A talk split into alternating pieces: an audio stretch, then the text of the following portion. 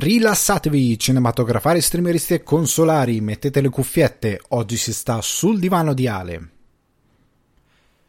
Il pezzo che sentite in sottofondo è So There Are No Fuck Buddies di Sibau e io sono Alessandro Di Guardi, ospite di Sul Divano di Ale che vi ricordo potete trovare su Spotify, iTunes o Apple Podcast dove potete lasciare una recensione, Google Podcast, Deezer, Amazon Music e Budsprout.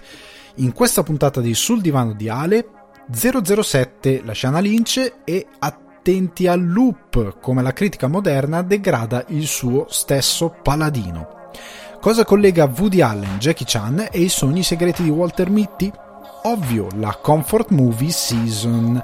Leggo i vostri e discuto dei miei. Ma prima di cominciare devo lasciare la scena a chi della voce e di molto altro ha fatto arte. Patente, per favore? Non ce l'ho, la patente Ah, non ce l'ho. È un grosso rischio. Sì, però io ho sempre con me una bottiglia di whisky VAT 69. E fa bene. Anche voi non prendete fischi per fiaschi. Solo questo è un fischio maschio senza raschio. Stop!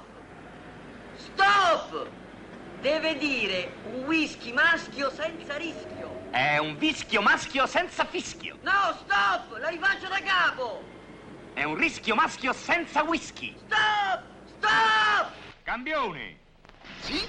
oh, non sarà giudicio d'armi, Ah no? no? Sei tu puro? Ma non saprei. Lo che c'entra? Non sarà giudicio d'armi. Ah, ecco.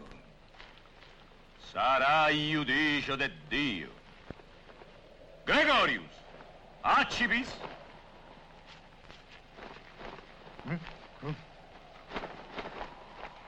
Accipio. Mm. S'apparecchino braci ardenti. E zilo campione, scalzato, sovresse camminerà lento pede, senza patirne lo brucio. Gregorius sarà lo vero papa. Ma silo campione, per contra patirà lo brucio. Clemente sarà lo vero papa et Gregorius sarà isso antipapa. Amen. morale, non sempre la forza bruta prevale sull'astuzia e sull'intelligenza. Me... Ah, ma eh, complimenti, cioè, c'è, nessun altro che vuole fare sarza un coatto. Tu che vuoi raccontare? Al cavaliere bianco e al cavaliere nero? Non la so. Aso iaso.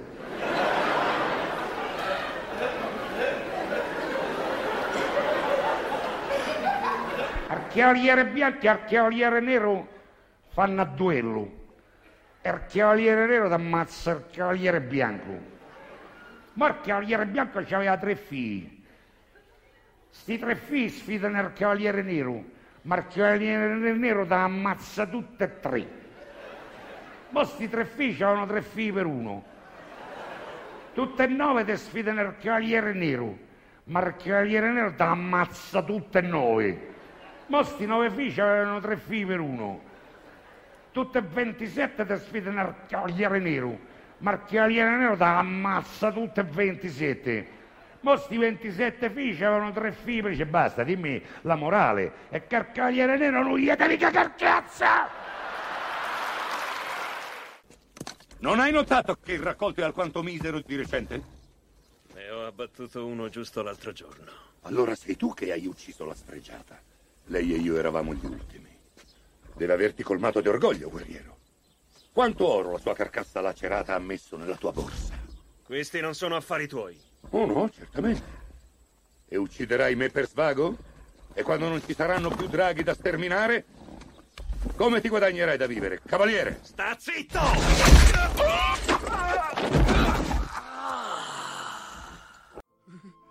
Sono libero. Sono libero. Presto, dai, chiedi una cosa assurda. Dai, dai, dai, dai, chiedi il Nilo. Dimmi che vuoi il Nilo. Dai, prova. Ehm, voglio il Nilo. Col cavolo! Che sensazione stupenda! Oh, sono libero! Sono finalmente libero! Io alzo i tacchi, ragazzi, e vado a vedere il mondo sono...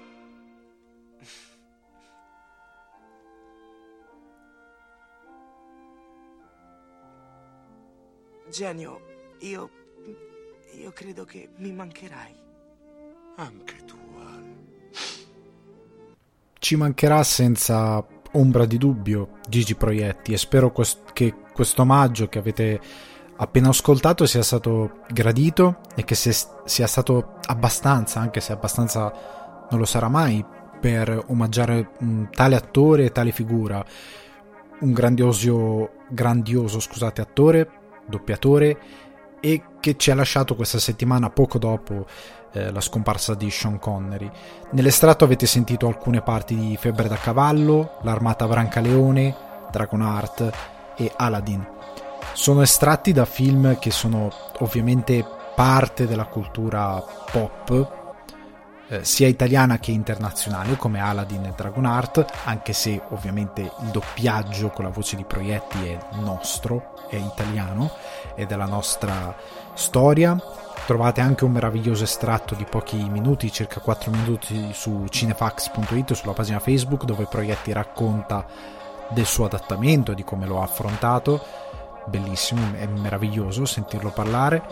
L'Armata delle Tenebre, eh, scusate, l'Armata Brancaleone, perdonatemi il lapsus, un film meraviglioso italiano, un tipo di commedia fantasy che nel mondo hanno fatto in pochi e che noi abbiamo fatto magnificamente, che è un tipo di film che non si fa più come la febbre, febbre da cavallo, un film che non... anche questo è un tipo di commedia che si è andata a perdere. E Proietti, io ho voluto mettere questi quattro film più uno spettacolo teatrale, uno dei tanti spettacoli teatrali, perché Proietti era uno di quegli attori che teneva sempre il teatro ben presente era un attore che era cresciuto col teatro. Lui recitava per essere un attore non tanto del cinema, ma del teatro. Per essere dove gli attori devono stare, su un palcoscenico. Ed è un esercizio di stile enorme, grandioso e che il cinema non può rimpiazzare, non in toto. Non è mai la stessa cosa. Tant'è che anche negli Stati Uniti, se guardate alcuni degli attori più grandiosi, sono attori che stanno molto spesso a teatro. Si potrebbe citare Tom Hiddleston, che è un attore meraviglioso, ma è un attore shakespeariano. Io l'ho visto recitare non dal vivo, sfortunatamente, ma in una delle interpretazioni di Shakespeare più difficili, e lui è grandioso. Proietti era un attore comico stupendo a teatro, ma era anche un attore un vero e proprio attore. Su YouTube trovate il Cyrano di, Bergerac con eh, proietti che fa appunto Cyrano ed è meraviglioso è veramente meraviglioso l'imponenza della voce la classe nella voce. Proietti, eh, proietti scusate oggi veramente mi dispiace poi per questo omaggio impappinarmi però proietti era uno di quegli attori che come altri aveva una capacità di stare in scena e anche di, di, di esistere che non c'è più non voglio fare un discorso nostalgico, non voglio fare un discorso del tipo una volta era tutta campagna, però voglio dire che non trovo un, un sostituto di proietti, cioè non riesco a trovare il nuovo proietti, non perché debba esserci un nuovo proietti, ma nel senso un attore che lo possa rimpiazzare. Non riesco a trovare un attore che abbia quella classe anche nel recitare un, nuovo, un ruolo comico come appunto Febbre da cavallo, perché è un bravo attore, eleva tutto, eleva anche una commedia, eleva qualsiasi cosa, per quanto ehm, dissacrante possa essere la commedia, un bravo attore va a elevare anche quella, la va a portare su un alto livello, anche l'estratto che avete sentito è meraviglioso, lui fa morire da ridere in quell'estratto, ma è meraviglioso, e Proietti è meraviglioso anche quando diventa più sboccato a teatro. E perché ha un tipo di dizione, un modo di porsi, un'eleganza nell'esposizione te- dei tempi comici, nell'esposizione dei vari personaggi che va a raccontare dentro una vicenda o persino dentro una barzelletta che altri non hanno. Si parla di un attore veramente, quando si dice un attore di razza, un attore che sa migliorare qualsiasi cosa. Io tante volte dico di alcuni attori, dico quando sono bravi, l'esempio stupido che faccio, dico se a questo attore gli metti in mano le istruzioni del frigorifero ti fa piangere, perché è la verità, Proietti era così. Aveva quella capacità incredibile di dare verità, di dare densità a quello che recitava. E questa è una, è una caratteristica innata. È una caratteristica anche che si forma con l'allenamento, con la pratica, con l'amore verso quello che è un, un'arte come quella della recitazione e che fa capire quanto in verità nel cinema siano indispensabili certi attori perché il tuo film tu puoi scrivere un film geniale quanto vuoi può essere diretto in modo meraviglioso quanto vuoi ma se hai un grande attore a recitarti quelle battute il tuo film acquista una potenza che non potrai mai trovare da nessun'altra parte. Ma anche una serie tv, anche uno sketch comico, anche uno spettacolo teatrale. L'attore è in grado di darti quell'epica, quel, quell'ardore, quell'intensità che altri non sanno darti. E Proietti era così. Proietti aveva questa enorme capacità di dare forza alle sue battute, anche quelle comiche più, più, più cacciarone, come cavaliere nero non gli devi romper cazzo, però te, te, gli sapeva dare un, una potenza, è diventato iconico perché nel suo raccontare que- quella morale, que- quella scenetta, passando da un professore che parla con uno studente erudito, poi uno studente più, più, più terra terra, più, più concreto, diciamo, nel, nelle sue morali, nella sua visione del mondo e nel suo filosofeggiare sulle storie del mondo, ti dava una forza diversa, ti dava una rappresentazione diversa. E Proietti appartiene appunto a questa generazione che sto vedendo perdere nel cinema, soprattutto in Italia, perché, perché c'è questa cosa che non lo so, io non so come spiegarlo, io a volte guardo vecchie interviste di Mastroianni. In questi giorni girava grazie a Bird Magazine, se non vado errato, la pagina Facebook di Bird Magazine. Faceva girare questo video dove c'era un'intervista della BBC, se non ricordo male, di Mastroianni appunto e di Sofia Loren. E Mastroianni, io non so come spiegarvelo, ma anche nel parlare in una semplice intervista in inglese, nel giocare con Sofia Loren, col presentatore, col pubblico, ha un portamento, ha un modo di muoversi, un modo di parlare, che poi portava anche nella sua recitazione, che gli attori di oggi non hanno. Perché sembra essersi persa una scuola di, recita- di recitazione che porti a quella cosa lì. E Proietti è uguale, aveva un modo di parlare, un modo di muoversi, un modo di guardare, che era incredibile. E io spero che non si offenda nessuno in questa cosa, ma io trovo un grande rimpianto aver avuto un sistema di, di, film, di filmmaking, di, di cinema e di televisione che abbia svalutato un attore così grande. Perché la gente poi lo ha amato Proietti anche per un ruolo da fiction come quello del maresciallo Rocca. Ma vi rendete conto di cosa avrebbe potuto fare un attore di questo tipo? Lo potete capire già in un ruolo piccolo come quello del mangiafuoco di Pinocchio. Perché in quei pochi istanti Proietti messo in un film così ambizioso, così grande, così hollywoodiano per intenti, ha un nello sguardo, nelle parole, nel tono della voce, ha un amore verso Pinocchio, ha un modo di porsi, ha un'eleganza, ha, ti, dà, ti dà tantissimo in quei pochi minuti che ha schermo. E tu ti chiedi, quest'attore cosa avrebbe potuto fare? cosa avrebbe potuto fare con delle grandi sceneggiatori de, delle grandi sceneggiature scusate perché era un attore che aveva recitato per Lumet per, uh, ha fatto un film con Cinderella Lumet ha fatto un film anche con Altman se non ricordo male. Ne avevo discusso anche nel podcast di Cinefacts ora mi sto confondendo e dimenticando. Però è un attore grandioso e lo prova anche in L'Armata Brancaleone nel momento in cui deve fare una, un ruolo semiserio, ma è un attore talmente grandioso che ti fa capire che, come ha recitato nell'Armata Brancaleone, avrebbe potuto benissimo recitare in eh, Banditi del Tempo con eh, Sean Connery e, e, in un film così grande di Terry Gilliam. Avrebbe potuto recitare nel Gladiatore, avrebbe potuto recitare, nonostante non sia un film grandioso, però avrebbe potuto, per farvi capire, avrebbe potuto fare cose incredibili.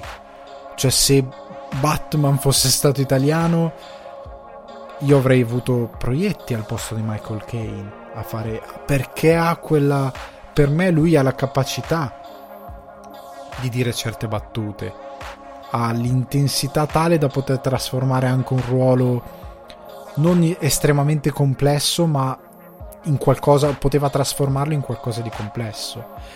È uno di quegli attori che era potente. Ecco, io uso sempre questo termine perché è l'unico modo che ho per esprimere il sentimento che nutro verso un attore di questo tipo e averlo perso, che purtroppo prima o poi doveva, in modo molto cinico, lo dico e scusatemi, per questo doveva succedere, ma non toglie il fatto che lo vorresti eterno, più eterno del, del fatto che rimane comunque nelle opere che ha fatto. Io cito queste opere, in particolar modo l'Armata Brancaleone, Febbre da cavallo, ma ce ne sono decine.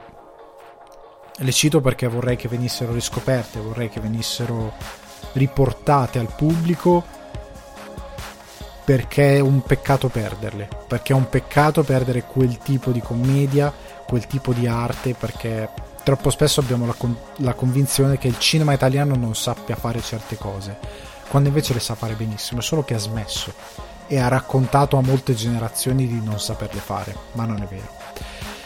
Chiudo qui il mio saluto a Proietti, spero che sia stato gradito, spero di aver spiegato molto bene le, o comunque decentemente le mie visioni su un attore di questo tipo e vi rimando diciamo al, ai film che ho citato.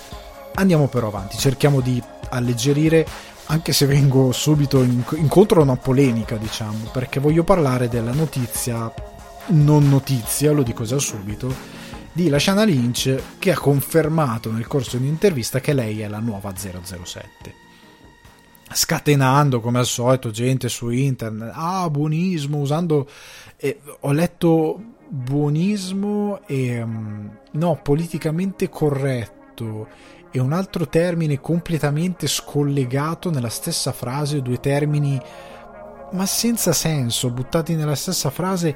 E io ho capito che il pubblico ormai usa parole chiave che legge qui e là senza capirne il significato le butta nei contesti o che sente dire a personaggi qui e là li butta in contesti senza capire le cose e ormai la cosa che mi fa sorridere è che ormai eh, se prima magari rispondevi a un utente che commentava a caso non hai letto l'articolo questo qua provava a, a, dire, non ci provano neanche più, ormai hanno preso coscienza del fatto che è palese che non leggano gli articoli, che non li vogliano leggere, che si fermano al titolo e non, non rispondono neanche più. Il problema di questa cosa, di questa notizia assurda, che non è una notizia perché si sapeva mesi fa, era stato detto mesi fa, eravamo già passati attraverso questo fiume di melma, c'eravamo già stati, non ci volevamo più tornare però a quanto pare le testate italiane, non solo italiane ma anche internazionali, hanno deciso che ci dobbiamo tornare. Ribattendo una notizia semplicemente per una ragione, ragazzi. Perché questa settimana non è successo una bega di niente.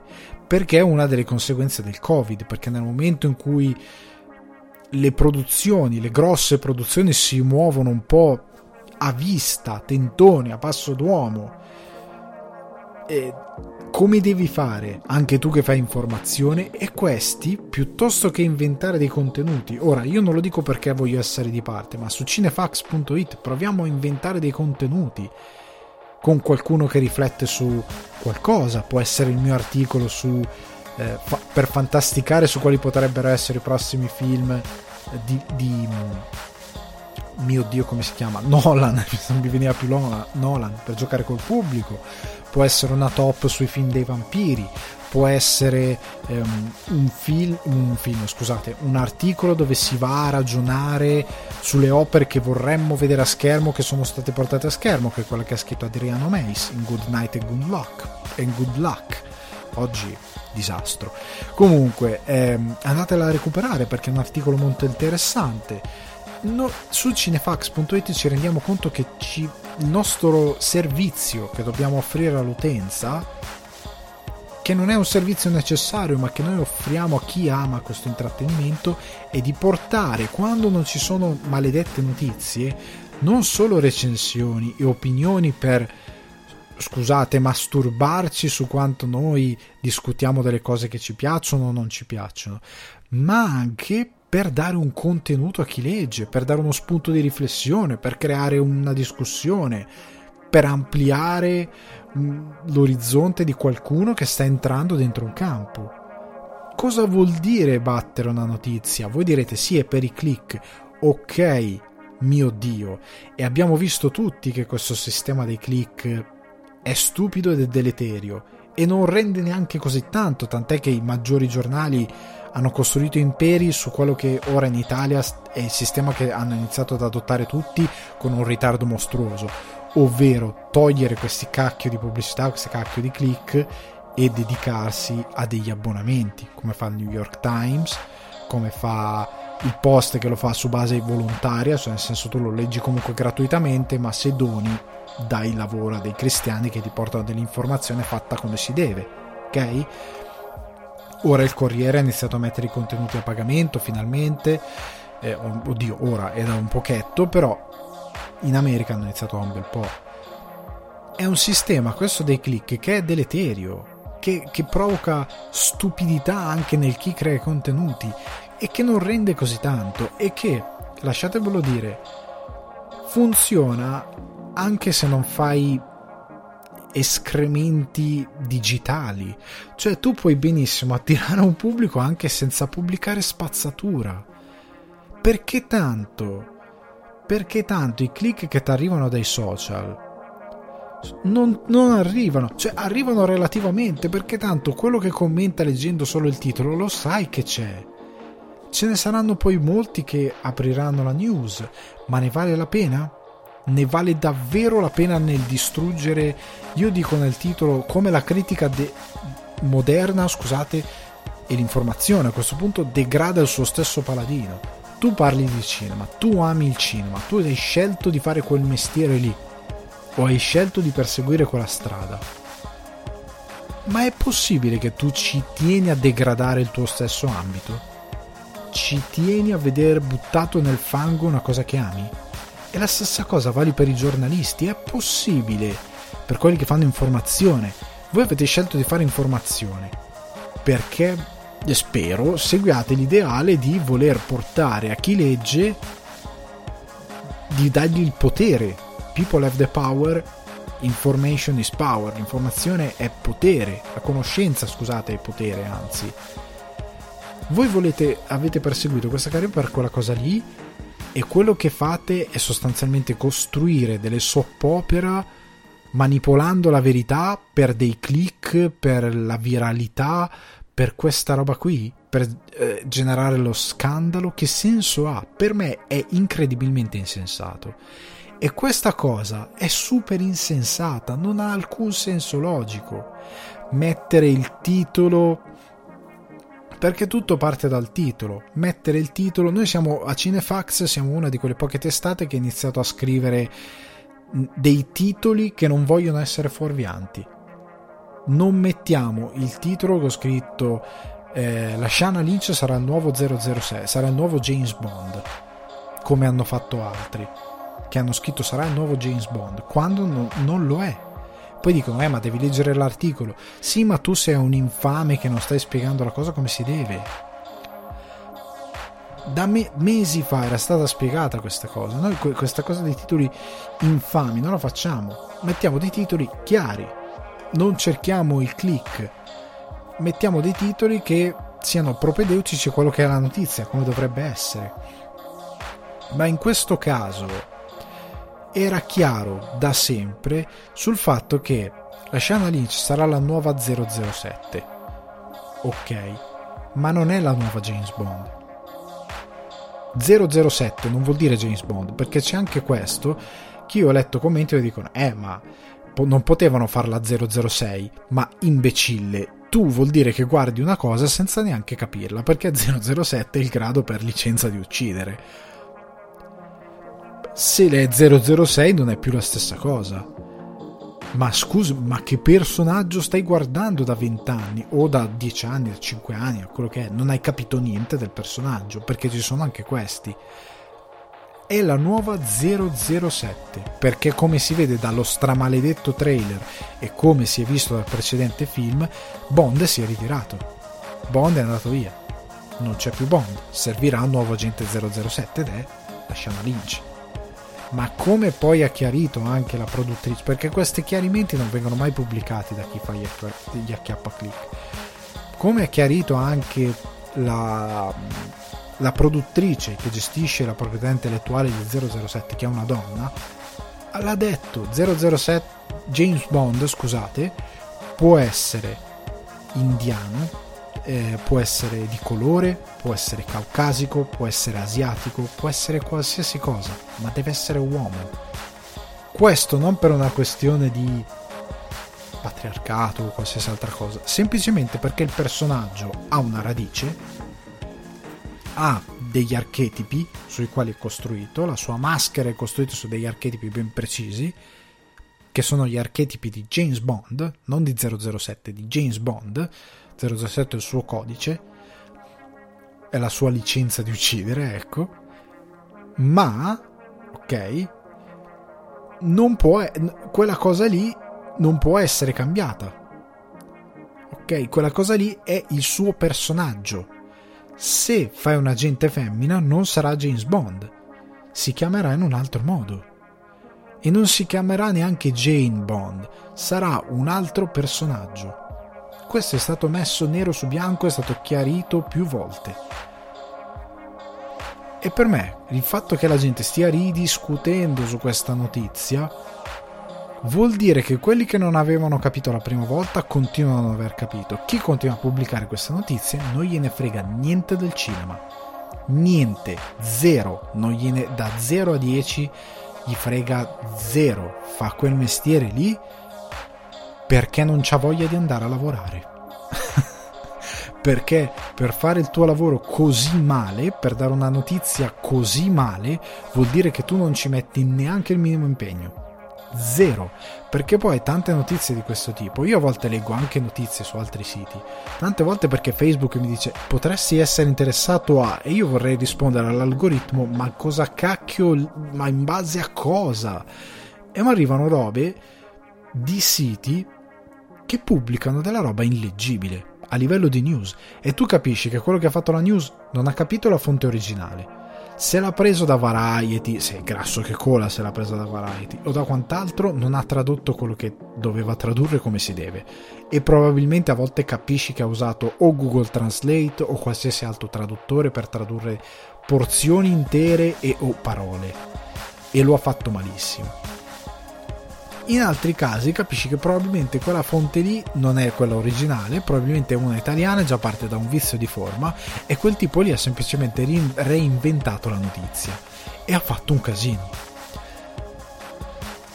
No, cioè questa gente per me è gente che non ha una vera passione.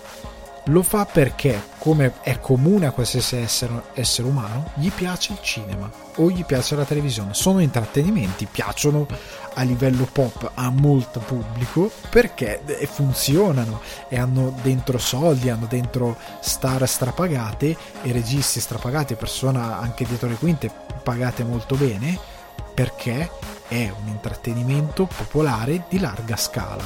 Il fatto che ti piaccia non significa che tu lo ami o che tu possa fare il redattore o qualcos'altro, perché anche a me piace mangiare i gelati, ma non mi metto a fare il food critic di gelati perché mi piace il gelato, per, a meno che io non mi metta a fare un percorso perché il cibo mi piace talmente tanto che voglio esserci dentro, che voglio arrivare a parlarne, a veicolarlo agli altri, il, fatto, il semplice fatto che mi piaccia non significa che io ne possa parlare. siamo chiari su questo punto perché secondo me ho dato un pugno al microfono secondo me tante volte è così la situazione è gente anche magari giovane che ama non è vero ama che semplicemente gli piace il cinema o la televisione e si improvvisa e fa robe di questo tipo è veramente noioso è incredibilmente noioso quindi questo tipo di notizia per me è un po' spazzatura. Il casino che si è creato attorno è senza senso, è veramente senza senso. Chi ha insultato l'attrice non ha un cervello che funziona in modo completo, ha probabilmente dei problemi, dovrebbe andare a farsi vedere da qualcuno e dovrebbe essere seguito da qualcuno che gli dà una mano fare, ad aprire un conto in banca, a trovare un lavoro, a non fare male a nessuno quando guida la macchina. Cioè è gente che probabilmente ha bisogno di avere un supporto molto presente perché non, non stai bene co- o uno psicologo, semplicemente andate a parlare con qualcuno una volta a settimana, distendetevi sul lettino, fate una chiacchieratina e vi togliete qualche problema perché avete... Il resto è nulla, nulla cosmico, anzi ho rubato fin troppo tempo, quasi un quarto d'ora per questa vaccata enorme. Ora invece voglio che ci rilassiamo tutti, ci diamo una calmata. Per favore prendete un play del ridicolo, per favore, qualcuno lo prenda, prendete un play del ridicolo, io prima di registrare il podcast mi sono bevuto una cioccolata bollente con della panna montata sopra.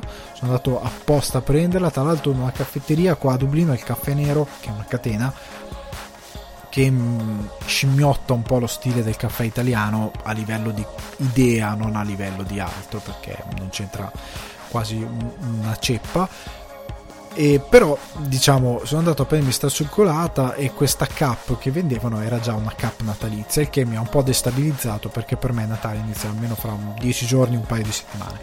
Comunque avevamo già parlato di queste cose. Io vi ringrazio prima di entrare nel vivo perché alcuni di voi mi hanno già scritto. Oggi leggerò alcune delle, delle, risposte che mi sono arrivate. Una è molto stringatissima. Daniele che ha buttato lì sui suoi comfort movie mi ha buttato il Corvo, Strange Days, Jurassic Park ed E.T. l'extraterrestre che ci stanno tutti. Sono dei bellissimi film. Oddio, Strange Days e il Corvo sono un po' strani come comfort movie, ma il Corvo è molto ha dei lati anche romantici ha un suo perché Strange Days non lo so, è un po' che non lo vedo, però eh, io, è, è, bello, io voglio scoprire i vostri comfort movies.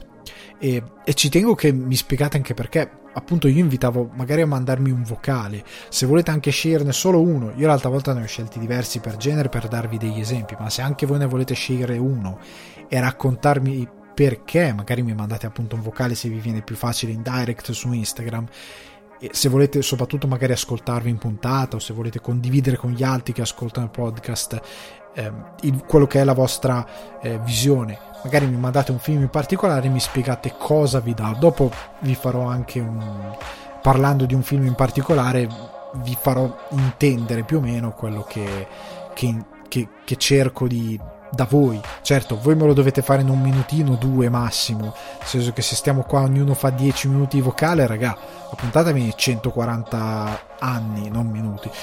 E quindi, due minuti, raga. Mandatemi un messaggio di due minuti così possiamo condividerlo con la community, con chi ascolta. Cercare di dirvi perché quello è un, è un film rassicurante. Ecco, se magari vi siete persi la precedente puntata, i comfort movies sono tutti quei film che sono rassicuranti, che voi guardate appunto oggi è sabato, mentre registro, fuori è un po' grigio, io sono andato a farmi una corsetta oggi nonostante fosse un po' grigio, vivo in mezzo al nulla, quindi se, cioè nel senso ho dietro casa mia un parco e poi una spiaggia chilometrica, quindi non, non, non c'è gente, ma non è che sono in mezzo alla folla, quindi non, non iniziamo la witch hunt sui runner. Sono andato a correre, vivo nel niente.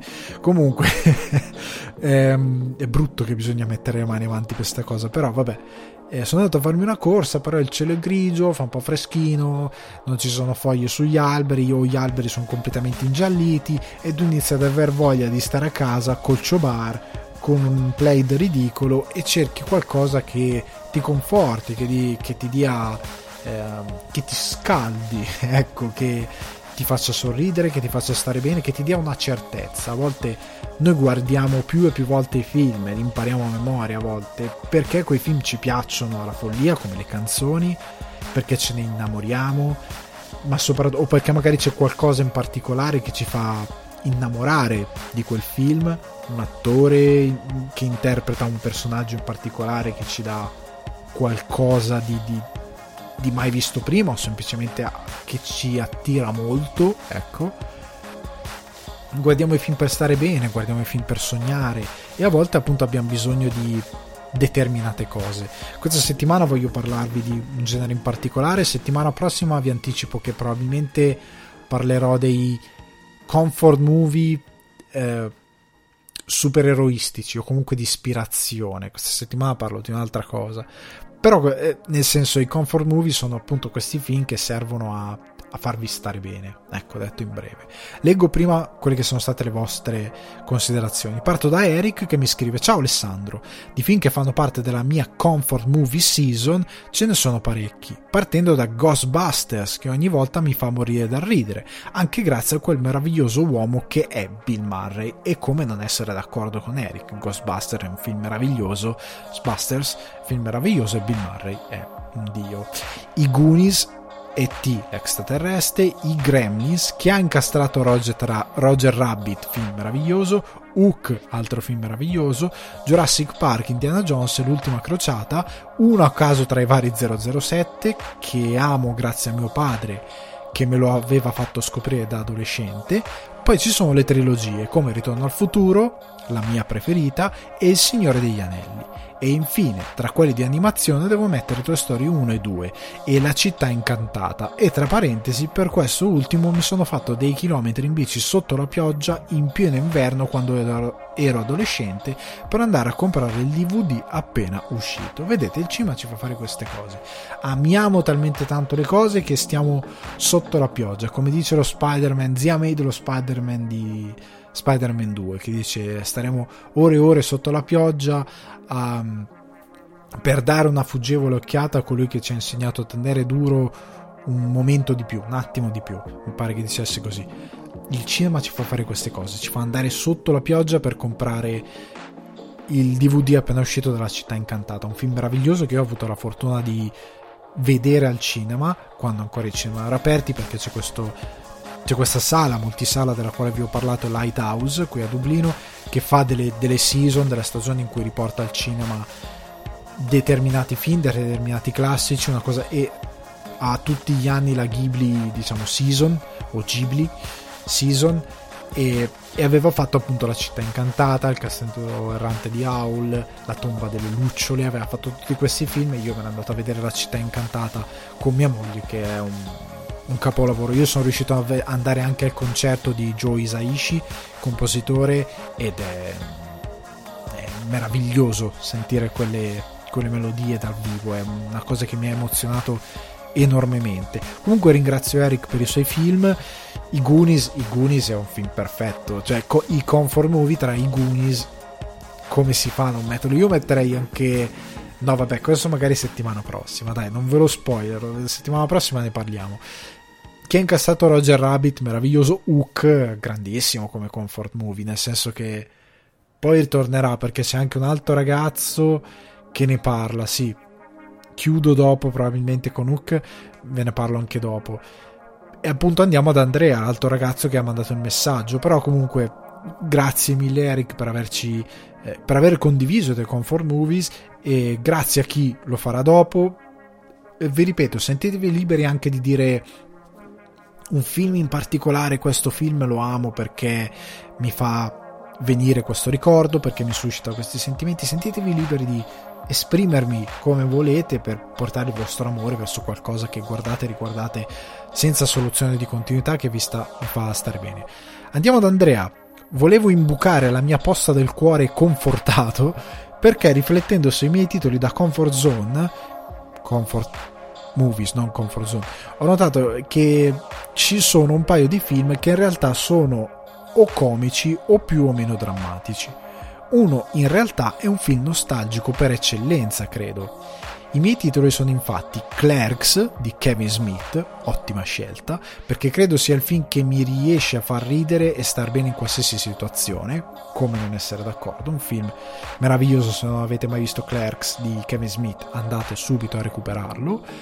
Uno a caso tra i primi tre film di Aldo Giovanni e Giacomo, quindi i tre primi film, ricordo, sono Tre uomini e una gamba, Così alla vita e Chiedimi se sono felice Stand By Me di Rob Reiner, questo è quello che definisco il film nostalgico per eccellenza, doppiamente nostalgico perché lo vidi per la prima volta proprio a scuola alle medie grazie alla mia prof di italiano, grandissima prof di italiano, ha fatto vedere un filmone, ma non so perché, nonostante tutto, vederlo e perdermi nei ricordi mi fa stare bene.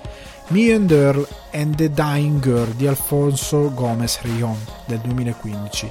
In, Ita- in, Italia quel fantastico peggior anno della mia vita, titoli sti maledetti, che a tutti gli effetti è un dramma, ma ha quella messa in scena da indie americano, stile Sundance, ed è anche in parte commedia e contiene al suo interno un particolare omaggio al cinema che mi fa sempre molto ridere. Essenzialmente è un film di formazione. Allora, ringraziamo Andrea, chiedo scusa perché ero convinto avesse nominato Hook anche lui, ero convinto al 100%, in verità no. Comunque, torno un attimo indietro Andrea, un secondo di pazienza. Hook sì, tutta la vita è un film meraviglioso di Spielberg che reinventa in un modo molto interessante e molto affascinante il mito di Peter Pan spostandolo avanti nel tempo, un film sul, su, sul crescere che è appunto sempre il tema di Robin Hood, ma in una veste diversa, su come la crescita rovini in un certo senso l'essere umano, nel senso che fino a una certa età, l'adolescenza, la fanciullezza comunque siamo puri, abbiamo ben chiari determinati sentimenti e poi crescendo qualcosa ci rompe, qualcosa ci rovina. E quel film è molto bello sotto questo punto di vista perché fa vedere come anche Peter Pan, che aveva così tanta paura di crescere, una volta cresciuto è davvero rovinato però possiamo sempre ritornare a essere Peter Pan, non in modo stupido e infantile, ma arrivando a concepire una nuova avventura, arrivando ad aprire dei capitoli della nostra vita che possono essere solo migliori perché abbiamo uno sguardo diverso, uno sguardo più, più fanciullesco, più fresco, più innamorato verso la vita, ecco, rispetto a quello che molte volte ha un adulto. Tornando invece ad Andrea, molto interessanti i tuoi film.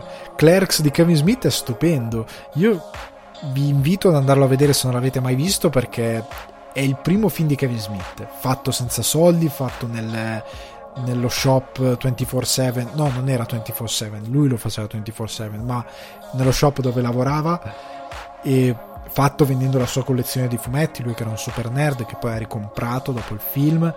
Low budget, dove ha inventato praticamente ha reso famosi i personaggi di Silent Bob, Jay e Silent Bob. Ed è un film stupendo, è veramente divertentissimo e non è invecchiato, cioè è uno di quei film che lo guardate ed è veramente divertente. Aldo Giovanni e Giacomo, ottima scelta i primi tre film. Di Aldo Giovanni e Giacomo ne voglio onestamente parlare perché hanno perso un po' la via con le loro produzioni, ecco, diciamo così però i primi tre film tra i film dei comici italiani e tutta quell'ondata di film di comici di Zelig e quant'altro che arrivò dopo, a dire la verità, Aldo Giovanni Giacomo, loro hanno fatto i migliori. Cioè, nel senso che Tre uomini e una gamba, Così è la vita e Chiedimi se sono felice sono straordinari, come film di, di commedia italiana. Sono proprio dei bei film. Non vi sto dicendo che sono dei capolavori, cioè cercate di non, fare, di non cadere nel, nell'errore del ragionamento binario 0-1, quindi o brutto o capolavoro. Sono gra- delle gran belle commedie, sono costruite bene, sono recitate bene, sono scritte bene. Così è la vita è un film che dovrei, a dire la verità, rivedere. Però era molto interessante, era molto affascinante come film. È, un, è divertente, è molto malinconico, però è divertente. Anche chiedimi se sono felice ha un certo grado di malinconia però è straordinario. E io vorrò bene a Aldo Giovanni Giacomo per sempre per aver fatto dei film dove entrano le canzoni di Bersani, che ha una scrittura complicata. Cioè, Bersani, secondo me, se fosse americano e se facesse canzoni in inglese, sarebbe nei film di Terry Gilliam, perché ci stanno alla perfezione, nel senso che hanno quel, quella scrittura immaginifica e, e, e strampalata incredibilmente poetica che si sposa con Gilliam alla perfezione. Io credo che andrebbero a braccetto insieme. Anche l'ultimo album è, è stupendo. Arachiri è un bellissimo singolo. Comunque, non mi voglio perdere. Stand By Me di Rob Reiner. Cosa hai cacciato? Stand, Stand By Me è nostalgico per eccellenza, sì, perché lì King quando scrisse il libro voleva appunto, c'è quella famosa frase, non si hanno più amici come quando si ha mh, 12 anni, com- com- comunque com- che si hanno quando si è adolescenti, non si hanno più quegli amici. Ed è verissimo, è tristemente vero, però io, tant'è che io invidio tutti quegli adulti che riescono a trovare quel tipo di rapporto. Io guardo, scusate se nomino personaggi del web, ma in questo momento mi vengono quelli. Italiani, quei due sul server, oppure americani, Rette Link di Good Mythical Morning. Quando io vedo queste personalità, cioè un duo che tu li guardi e dici questi due staranno insieme per sempre. Cioè, questi due a 80 anni saranno ancora insieme. Sono il tipo di persone che morto uno l'anno dopo muore anche l'altro perché perde la voglia di vivere. E, nel senso, hanno, scusate, sono entrato magari in una metafora un po' grim, però è per rendere il concetto. Però mi dà e, e, e invidio tantissimo in modo positivo, un'invidia bella, nel senso che eh, vorrei avere io quel tipo di rapporto con qualcuno ed è una cosa molto difficile, non comune, ce ne sono tante storie, però così solido, così forte è veramente difficile. Nel senso di riuscire a trovare un alleato che è con te in tutto, in qualsiasi cosa che fai, che è sempre lì, che cresce con te, che fa, che fa tutto con te, che a un certo punto diventa anche il tuo, non è più un solo amico, ma è anche partner in crime, come si suol dire, cioè proprio una persona che è lì con te anche nel lavoro, nella carriera, in tante cose, nei progetti, nella creatività, in tutto. E molti diranno: Ma per questo c'è l'amore. No, perché stand, stand by me ti fa anche capire che non è la stessa cosa. Cioè, nel senso, l'amore è una cosa straordinaria. Trovare la persona che sta con voi per tutta la vita, l'anima gemella, è una cosa straordinaria. Un amico è una cosa diversa. Cioè, io credo che qualsiasi essere umano abbia bisogno di un amico che è quella persona che ti mette 100% al tuo agio, che, con la quale puoi fare cose che non puoi fare sempre comunque con l'anima gemella, con il quale hai un rapporto un po' diverso, perché ci sono delle dinamiche diverse nell'amore. L'amicizia è un tipo diverso di amore, è una complicità diversa. Puoi essere stupido, puoi essere capriccioso, eh, puoi, puoi essere greve, puoi essere tutto quello che vuoi nell'amicizia e come vuoi, perché tanto quello che ti sta a fianco ti sopporta, ti conosce, ti vuole bene esattamente per quello che sei, che succede anche nell'amore, ma è una dinamica diversa. C'è un, un tipo di, di, di rapporto diverso, non è la stessa cosa, non sei...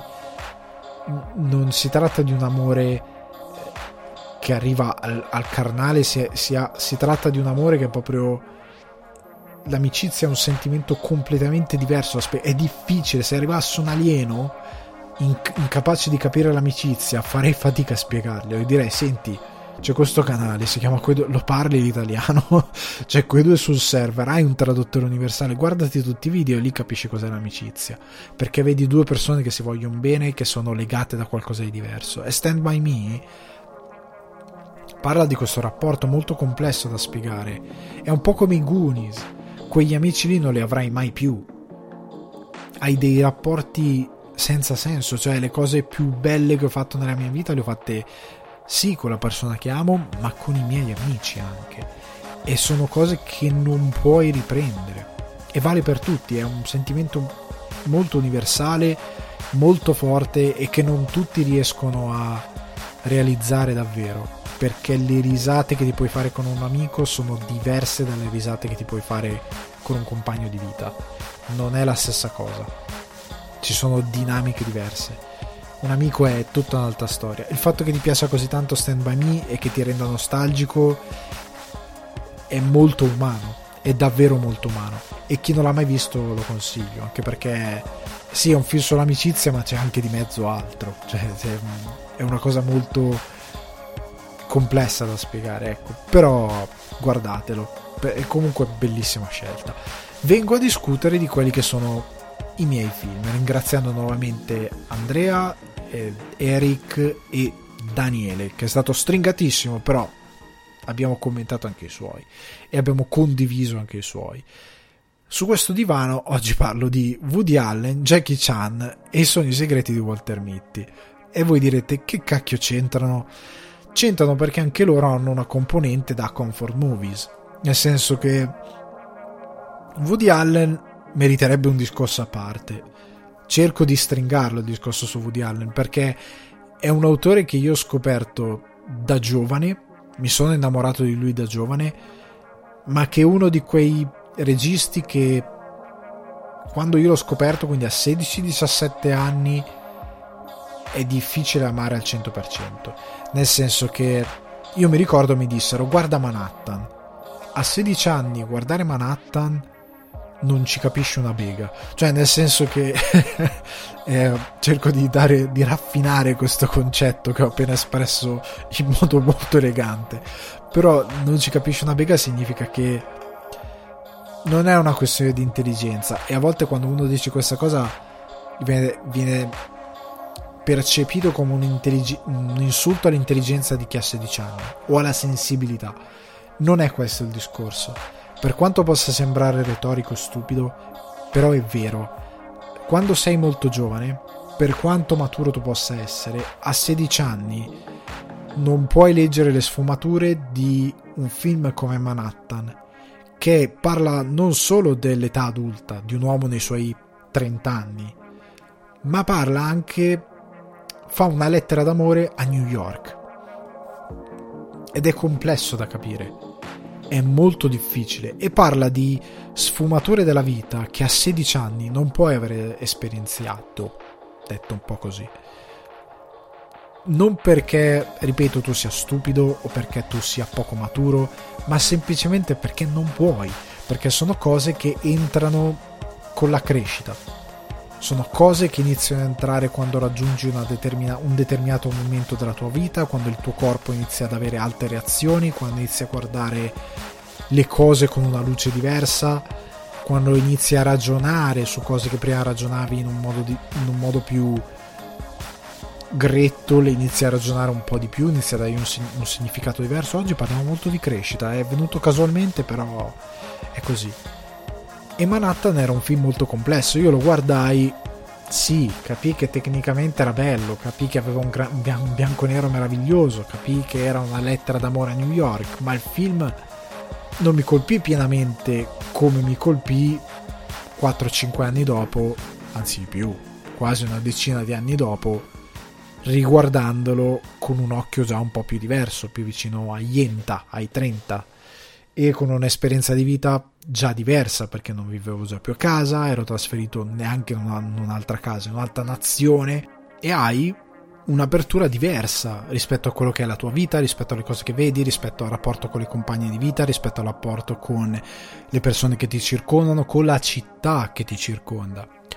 E Woody Allen quando sei giovane sostanzialmente è difficile da capire in toto, considerando che spazia da opere di pura comicità come Il dittatore dello Stato libero di Bananas a appunto Manhattan o a Io e Annie che è un film romantico però molto maturo che puoi capire anche da adolescente o da ventenne ma che capisci ancora di più se cresci un po' e poi ripeto dipende sempre da, da quanto sei maturo da, dall'idea che hai dell'amore dall'idea che hai dei rapporti dall'idea che hai dal rapporto che hai con le storie, perché magari se cerchi pure intrattenimento, Woody Allen non è il tuo film.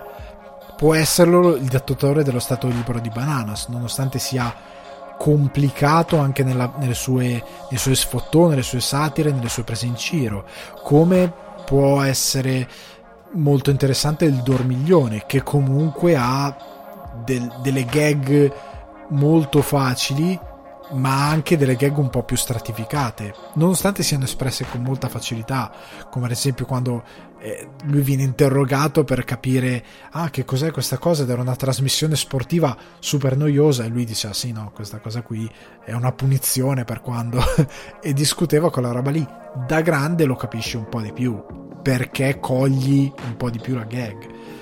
Da ragazzino, ragazzino ritorna all'adolescenza, puoi apprezzare il film ma non lo puoi apprezzare completamente. Quindi, ovvio, io scoprivo Woody Allen attraverso quei film, ma ci sono tre film in particolare che anche poi crescendo sono diventati i miei comfort movies e più che altro il punto di quello che volevo dire prima comunque era il fatto che Woody Allen in una discussione futura quando se ne parlerà si parlerà del fatto di come se non lo apprezzate quando siete ragazzini ne discussi anche su cinefax.it se state iniziando a studiare cinema e non apprezzate Woody Allen o non lo apprezzate pienamente farvi sentire stupidi è un crimine. Perché non lo siete? Ci sta ci sta che non lo apprezziate, ci sta che non cogliate tutto, ci sta che Stardust Mem- Memoir non sia il vostro film preferito e che per voi non abbia la valenza che ha per un critico di 40 anni o di 30 anni che fa una critica.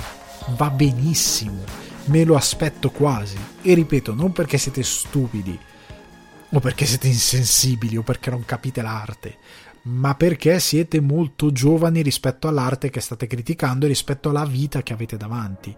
Va bene, va benissimo, è un percorso, lo si fa tutti. Poi può esserci quello che magari ha determinati pensieri e lo capisce subito che il film è grandioso.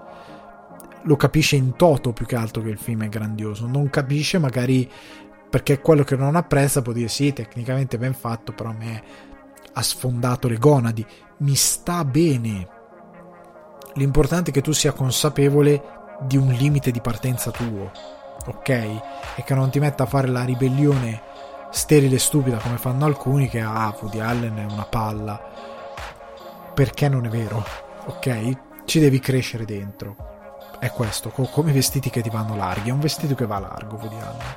E per me è stato così, io ci sono cresciuto dentro ma comunque arrivando a Comfort Movie ci sono tre film incredibilmente di Woody Allen che io ho guardato ma, 30 volte non lo so una cosa così perché li amo perché gli voglio bene vado in ordine di, di produzione diciamo. Il primo Misterioso omicidio a Manhattan dove si ritrova la, la coppia Allen e Diane Keaton.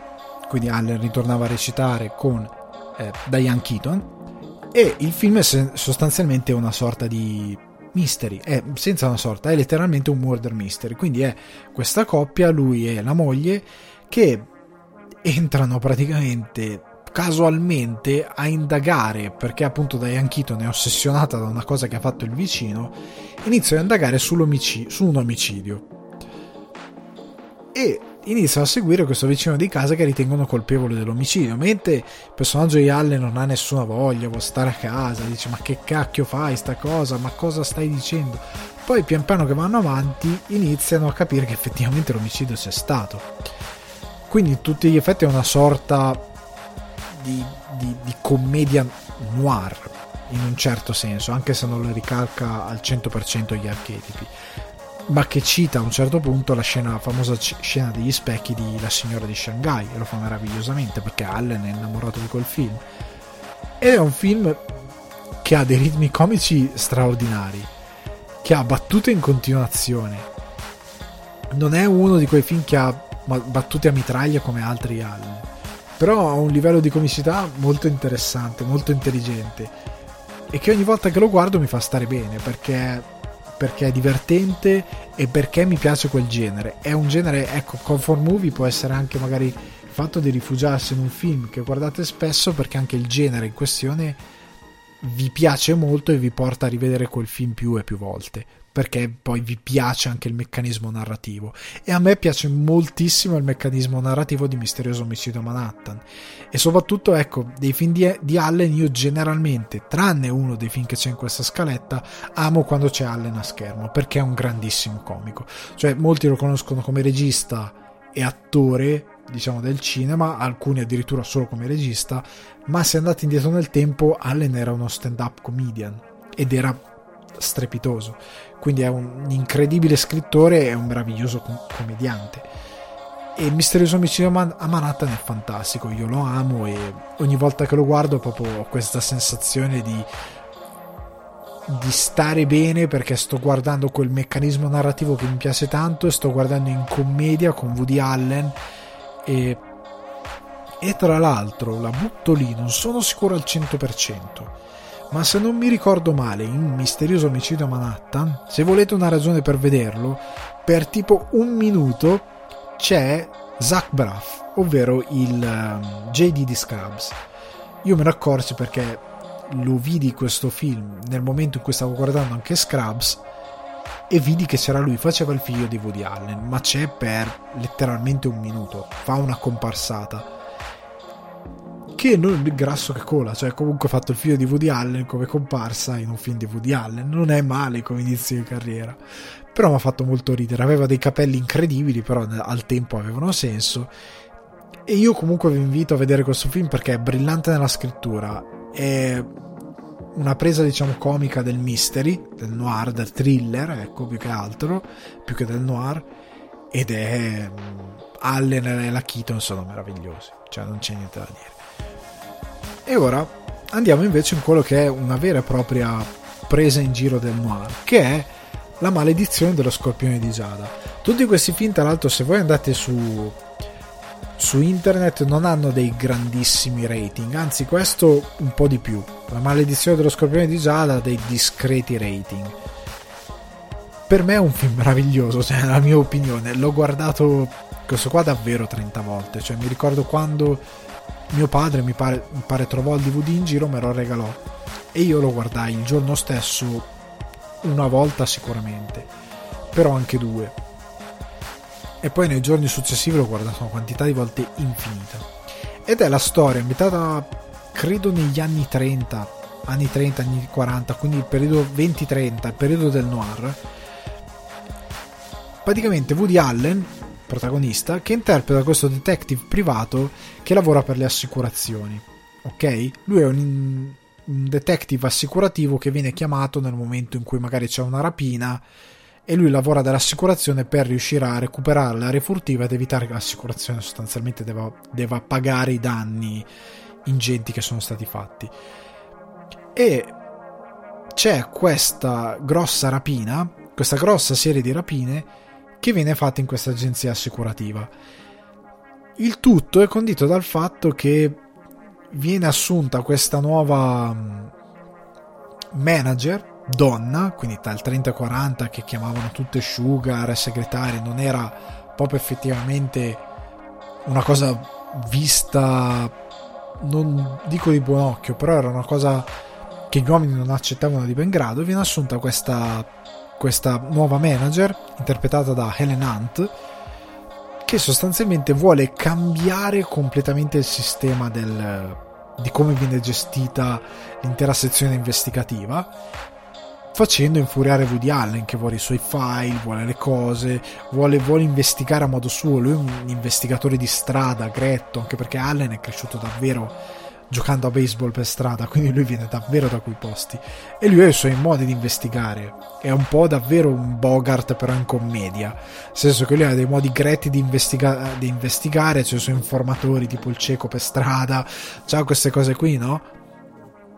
Ed Ellen Hunt invece è una è un personaggio rifinito che è andato in università, che ha studiato. Nel cast c'è anche tra l'altro Charlize Theron che fa la Dark Lady, proprio perché è un noir, Dan Aykroyd che fa il presidente di questa compagnia, eh, e poi ci sono altri attori magnifici eh, all'interno del, del, cast. È un cast veramente ricco, però i mattatori sono proprio Allen, Helen Hunt, Charlize Theron e Dan Aykroyd. E, e allora, io guardo questo film oddio, è un po' di tempo che non lo guardo e lo vorrei riguardare a questo punto. Però io amo questo film perché questo sì, questo ha davvero battute a mitraglia. Cioè, questo è un Allen che ha scritto una sceneggiatura dove sono solo battute.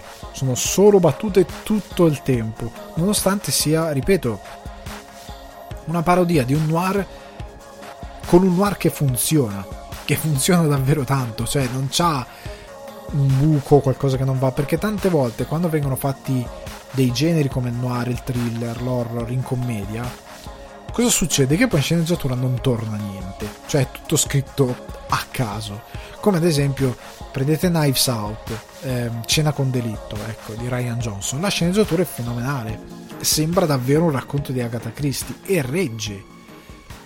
Il, la maledizione dello scorpione di Giada ha la stessa caratteristica, è un noir a parodia, a commedia che però regge ogni singolo secondo a livello di struttura. E in più è infarcito di battute, cioè c'è questa scena tipo una delle cose che è diventata poi una battuta comune, non tanto per questo film ma in generale, credo perché si dicesse, eh, c'è, o forse proprio perché questo film, non saprei perché il film è del 2001, però comunque c'è, c'è Charlie Theron che fa questa questa appunto Dark Lady, questa donna incredibilmente sexy che a un certo punto si incontra con Allen e, e lei si fa trovare in, in, un trench coat e sotto non ha niente.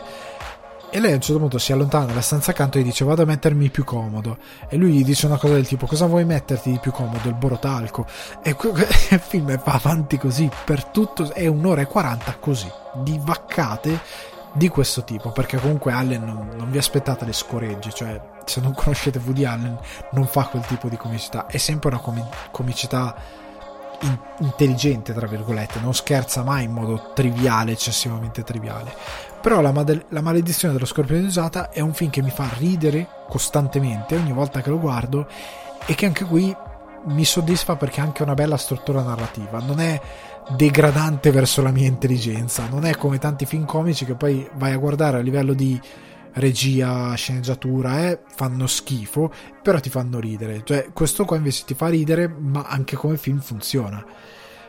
Nel senso che non è mai, ripeto, non è mai stupido, non è mai fatto a caso. E anche la ricostruzione della New York anni 40 è fatta da Dio, cioè è fatta veramente bene, cioè non, non è un film che si butta via dicendo no vabbè ma è una commedia dai facciamola un po' così. Anche Woody Allen gira davvero bene gira con gusto. L'ultimo film che fa parte dei miei comfort movies di Woody Allen è Midnight in Paris. Questo più recente sicuramente più recente con eh, Owen eh, Wilson, stavo per dire, ma è sbagliatissimo. oh, ah no, giusto, sì, Owen Wilson, scusate. Rachel McDama, McAdams, Marion Cotillard, addirittura Carla Bruni e poi quello che è diventato ormai famosissimo per tutti, Michael Sheen, all'epoca non era famosissimo. Allora, quello che mi piace di questo film è che è rassicurante perché ha una struttura in commedia, sì, con un tema molto credo sia universale perché tutti abbiamo la sensazione di mitizzare che nel film viene anche a un certo punto spiegato, tipo di mitizzare un altro momento storico credendo fosse credendo sia più che altro il momento storico che sarebbe stato perfetto per noi. Tipo molte volte eh, c'è chi dice ma io farei, avrei voluto nascere negli anni 60, negli anni 70 quando iniziavano a venire fuori gli Stones, quelle cose lì, i figli dei fiori, avrei voluto nascere lì perché sarebbe stato fantastico per me. E poi è la stessa persona che se deve andare da un punto A a un punto B dentro la città se non usa 87 wifi, 492 app e 500 biglietti elettronici non riesce a muoversi di casa. Oppure magari è la stessa persona che talmente addicted a tutto quello che è il mondo digitale che non riuscirebbe a fare nulla senza il digitale. Per dire, ad esempio, questo caso è meno tagliata con l'accetta la situazione, ma appunto è mm, uno dei film europei di Allen, quello secondo me più riuscito, quello in Italia è veramente brutto, però è la rappresentazione di questo sceneggiatore di Hollywood che viene in vacanza a Parigi e che a Parigi per magia, letteralmente magia, perché Woody Allen è uno di quegli autori che è fissato con sì, sesso, decesso, ma anche la magia è una delle cose che c'è in moltissimi dei suoi film ed è magia, non è giustificata razionalmente. Lui ama questa cosa della magia e c'è nei suoi film. Ok?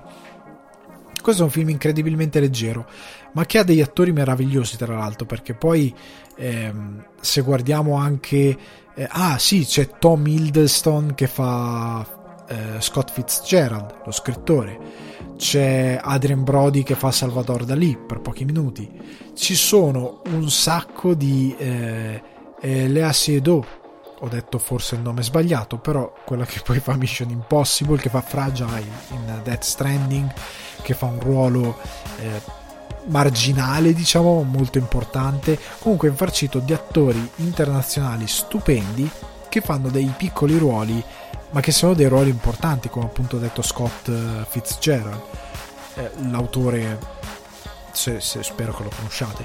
Comunque è un film che per me era molto affascinante, prima di tutto perché quando è uscito nel 2011 io ero nel pieno eh, di una lettura e rilettura di tutti questi autori. Fitzgerald, eh, Hemingway, che interpretato ora sto barando e sto leggendo da Corey Stoll. Eh, stavo rileggendo appunto anche eh, dicevo Fitzgerald, stavo rileggendo ehm, mio dio, è il topico del cancro, tropico del capricorno, eh, non mi sta venendo il nome mai dello scrittore, è Miller, Henry Miller. Stavo rileggendo tutti quegli artisti, stavo proprio entrando in quella logica eh, autoriale degli scrittori di un, di un certo periodo storico. E lui andava proprio in quel periodo storico, perché la trama è lui che eh, di notte, camminando per Parigi, sale su questo taxi d'epoca che lo porta indietro nel tempo e lo porta nell'epoca storica dove lui avrebbe voluto stare.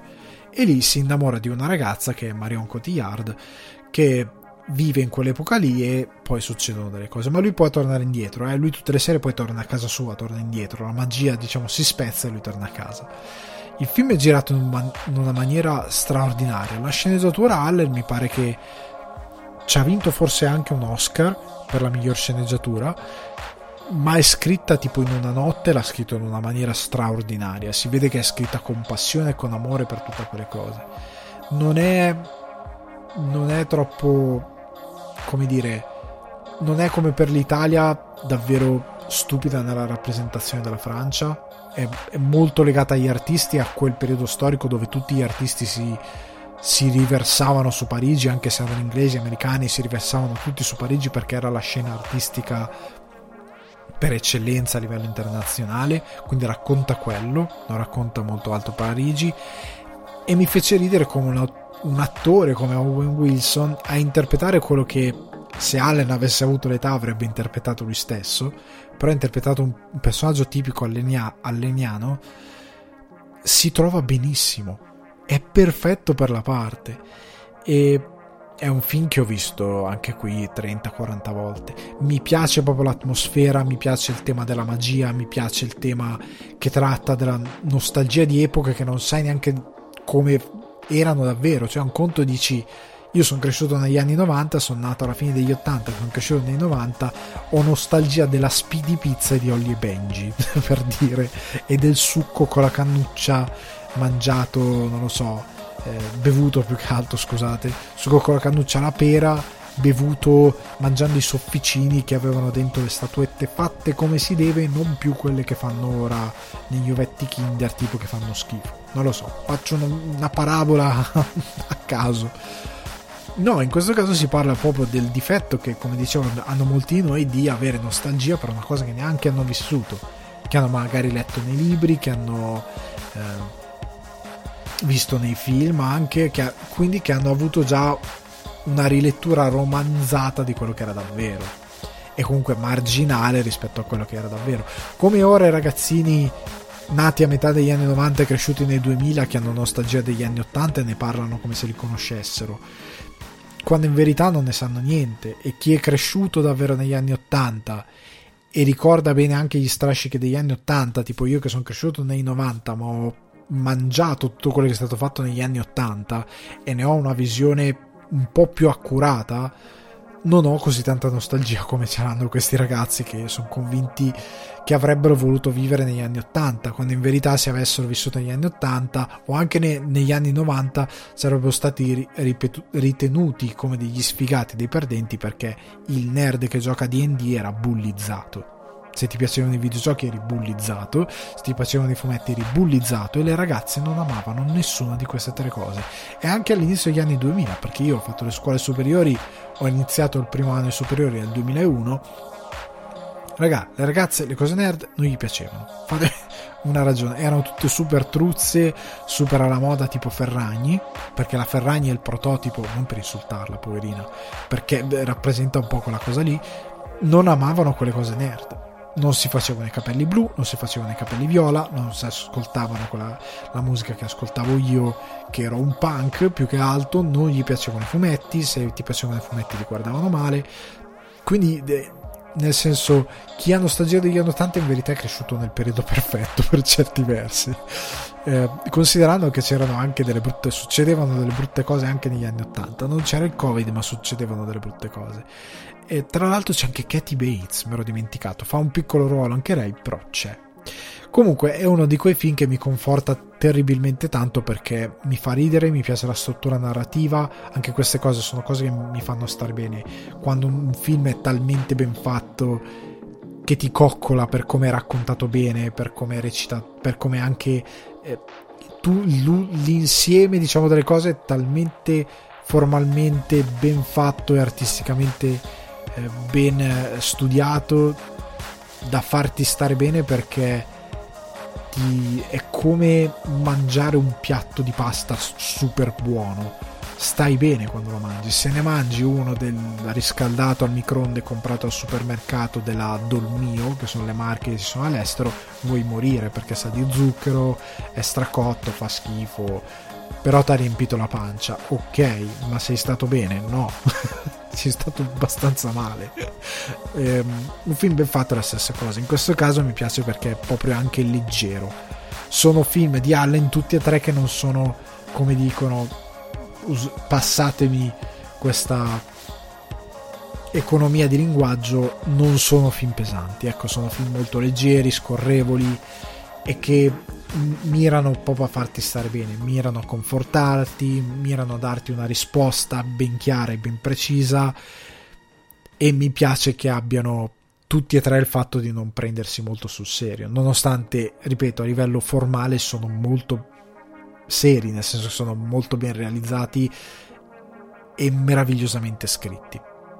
A questo punto voi vi chiederete, vabbè Alessandro, ma Jackie Chan cosa ci cosa ci rimbalza in tutto questo discorso Jackie Chan? Ripeto, è sempre per la questione dei comfort movies. Vi citerò molto brevemente tre film di Jackie Chan che consiglio più che altro perché voglio bene a Jackie Chan, per darvi un sunto del perché voglio a Jackie Chan, ma ce ne sono decine e decine che magari sono anche più belli di quelli che cito. Però questi tre sono per me i più iconici. Due lo sono sicuramente a livello storico all'interno della sua filmografia. Uno no, uno è un mio guilty pleasure totale. Allora, Jackie Chan io lo amo per due motivi. Il primo motivo perché lui, quando iniziai a vedere i suoi film, faceva un cinema, come detto nella puntata precedente parlando di Grosso Guai a Chinatown, che noi occidentali non facevamo quelle botte lì, quelle pie- pedate lì, quella spettacolarità dell'azione lì, non c'era. Non c'era, punto. Cioè, Bruce Willis prendeva una controfigura per dare un cazzotto o per prendere un cazzotto saltando da una sedia. Cioè, una roba che ora la, cioè, la facevo io a scuola. Cioè, saltare da una sedia in modo stupido e rocambolesco. Perché tu che sei pagato milioni c'è una controfigura e rovini quello che è poi la messa in scena del film? All'epoca era così a Hollywood, non c'era quel dinamismo dell'azione. Cioè dimenticatevi qualsiasi azione rocambolesca senza avere stacchi di montaggio ogni 1, 2, 3 secondi, perché era così. Il cinema di Hong Kong invece ti dava delle azioni dinamiche, incredibilmente ben scenografate a livello di, di colpi. A volte eh, tirano de, dei pugni che fai porca miseria che male. Se tu stai guardando e fai ma che male si è fatto quello lì, quell'attore lì, quello stuntman lì che stava facendo, si è fatto malissimo. Eh, magari no, però comunque ti dà la sensazione, anche quando sono comici come vedremo nel caso di Jackie Chan non c'era quella roba lì, non c'era. In quei film ci sono interi momenti in cui la telecamera è fissa per minuti e questi si menano. e l'azione è super dinamica e gli stacchi di montaggio sono pochi, non sono così tanti come sono nel cinema americano che a volte per dare due cazzotti c'erano 6, 7, 8, 10, 15, 20 stacchi di montaggio alla Michael Bay maniera nello span di un minuto e tu dicevi porca miseria ma che disastro cioè chi, chi, in quante ore avete girato sta cosa tutti questi stacchi? Cioè più che altro eh, dico, la solita cosa di dare il controcampo perché di spalle c'è lo stuntman, in primo piano invece c'è l'attore e poi c'è di nuovo lo stuntman e poi l'attore, lo stuntman, l'attore, lo stuntman, l'attore e Dio non voglia che quello con cui fa cazzotti è anche lui un attore di Hollywood e quindi anche di lì stuntman attore, stuntman attore, stuntman attore 8000 tagli per 6 secondi di film. E dicevi cavolo. E invece oltre al fatto che poi era tutto incredibilmente posticcio perché non erano così dinamici. Invece i film di Jackie Chan erano super dinamici e non erano mai posticci perché ripeto tu li guardi e dici ma che male. E oltre al fatto che Jackie Chan si è rotto una gamba sul set si è rotto qualsiasi cosa. E l'altro motivo per cui amo i film di Jackie Chan sono perché lui ha inventato questa cosa di lui che ha imparato le arti marziali con una scuola rigidissima. Se voi andate a leggere il suo libro guardate le interviste ha subito delle cose quell'uomo a livello di rigidità, di impegno che non hanno senso, però che lo hanno reso Jackie Chan. E lui credo che abbia addirittura fatto qualcosa con Bruce Lee, se non mi ricordo male. Lui era uno di quelli che ha imparato qualcosa da Bruce Lee. Non vorrei dare una falsa informazione, ma credo di sì. Comunque, lui aveva avuto quest'idea di dire: Io non voglio fare come Bruce Lee o come altri dei film che si prendono sul serio. Io voglio declinare queste cose in comicità, pur mantenendo un ambiziosissimo livello di azione, che era tipico del cinema di Hong Kong. E lui ha fatto così. E quando è venuto in America e film che ebbe un enorme successo dopo qualche flop, fece Terremoto del Bronx, spaccò tutto. E nel film ci sono scene in cui, non lo so, lui eh, è dietro uno specchio magico, cioè quindi quello tipo degli interrogatori della polizia, tu ti rifletti ma dall'altra parte ti vedono c'è questo specchio, lui tipo si schiaccia un brufolo e dietro ci sono diciamo i cattivi che lo guardano e dicono ma cosa sta facendo? Sono quelle cose qua, no? E oltre al fatto tutte le varie gag fisiche che lui fa, un film con un'azione senza senso, anche lì è veramente super dinamico, le botte sono veramente divertenti da guardare ed è quello che vuoi da un film di botte, vuoi che sia divertente da guardare, cioè vuoi che tu lo guardi e ti fa ti dà l'adrenalina dell'azione, ma in questo caso ti fa anche ridere perché è pieno di gag ed è ben scritto, anche lì la sceneggiatura è decentemente scritta, tutto quello che succede è ben scritto, però è incredibilmente di intrattenimento e divertente. Terremoto del Bronx è uno di quei film rappresentativi, diciamo, della filmografia Jackie Chan dei film che guardo quando voglio stare bene, perché mi, mi, mi, spengono ogni pensiero, diciamo, cattivo, ogni preoccupazione, in quel momento entro e sono belli anche perché ti fanno entrare molto nel film e sono degli scacciapensieri, letteralmente, ti fanno stare bene e ti fanno divertire. L'altro film è Police Story, è una saga, sono tre film, uno più spettacolare dell'altro. Il terzo, come detto, se, se avete ascoltato la puntata fatta col buon Paolo Cellamare sul podcast di Cinefax, è quello che viene ritenuto il più spettacolare. Se non mi ricordo male, in Police Story c'è il famoso salto, c'è questa scena dove lui saltò e si doveva appendere con le mani a questo palo di metallo enorme dentro un, tipo un centro commerciale che andava dal soffitto fino al terreno e lui doveva scivolare lungo tutto il pano a mani. E lui si fece malissimo facendo quella cosa lì. Però ripeto eh, la, la, scena è di un impressionante incredibile. E ti fa un effetto. Lui ha fatto degli stunt senza senso senza davvero senso. Ed è meraviglioso. Cioè Polistory è un po' più serio credo sia anche un po' drammatico per certi versi, adesso sono anni che non lo guardo, però questa trilogia di film action, eh, stile un po' buddy movie, eh, però comunque un po' più seri, un po' più investigativi, dove l'azione è meravigliosa, c'è una bella scrittura e una bella eh, appunto un bel racconto, un bel poliziesco, ecco, più un poliziesco, Buddy Movie è sbagliato, è più un poliziesco, e dove veramente vi divertite tanto e guardate anche un film decentemente raccontato, un bel poliziesco proprio. E la trilogia io ve la consiglio tutto, senza, senza ombra di dubbio. Sono proprio divertenti, di intrattenimento e sono proprio belli. E io ve li consiglio. L'ultimo è il mio guilty pleasure, cioè un film che non viene nominato mai, che tutti hanno visto a spezzoni, in particolare una scena su internet, e che molti tanti non sanno neanche che quello è il film di City Hunter. La scena alla quale mi riferisco è quella della sala giochi dove Jackie Chan è vestito da, da Chun-Li e Vortica in giro. E anche per quel motivo lo amo, perché nessun attore di Hollywood avrebbe fatto quella roba lì. Nessuno. E anche adesso non so in quanti la farebbero.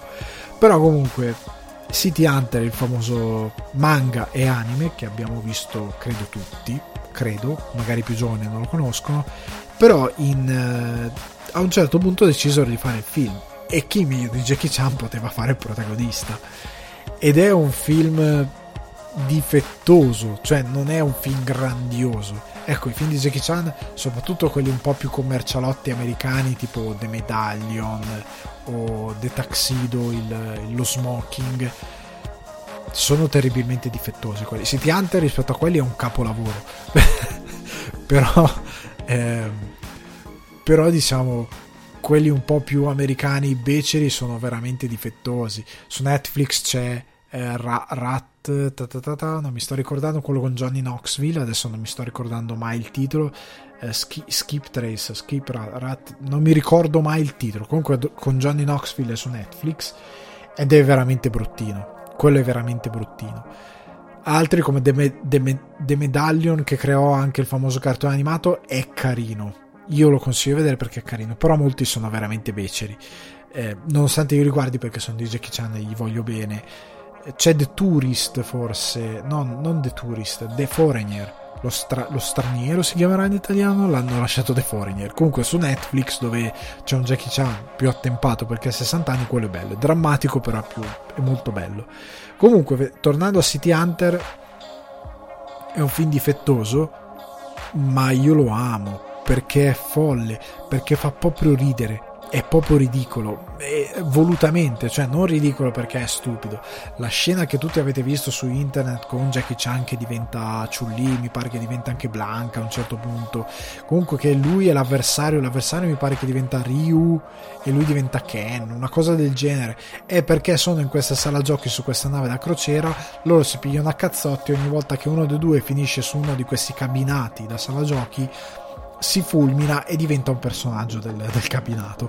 È una scena senza alcun senso logico, ma nell'ottica di portare in scena City Hunter, che era un, un anime dove, siccome lui faceva, era, se non conoscete City Hunter, è questo detective privato che indaga su questi, che viene assunto per indagare su dei casi, no?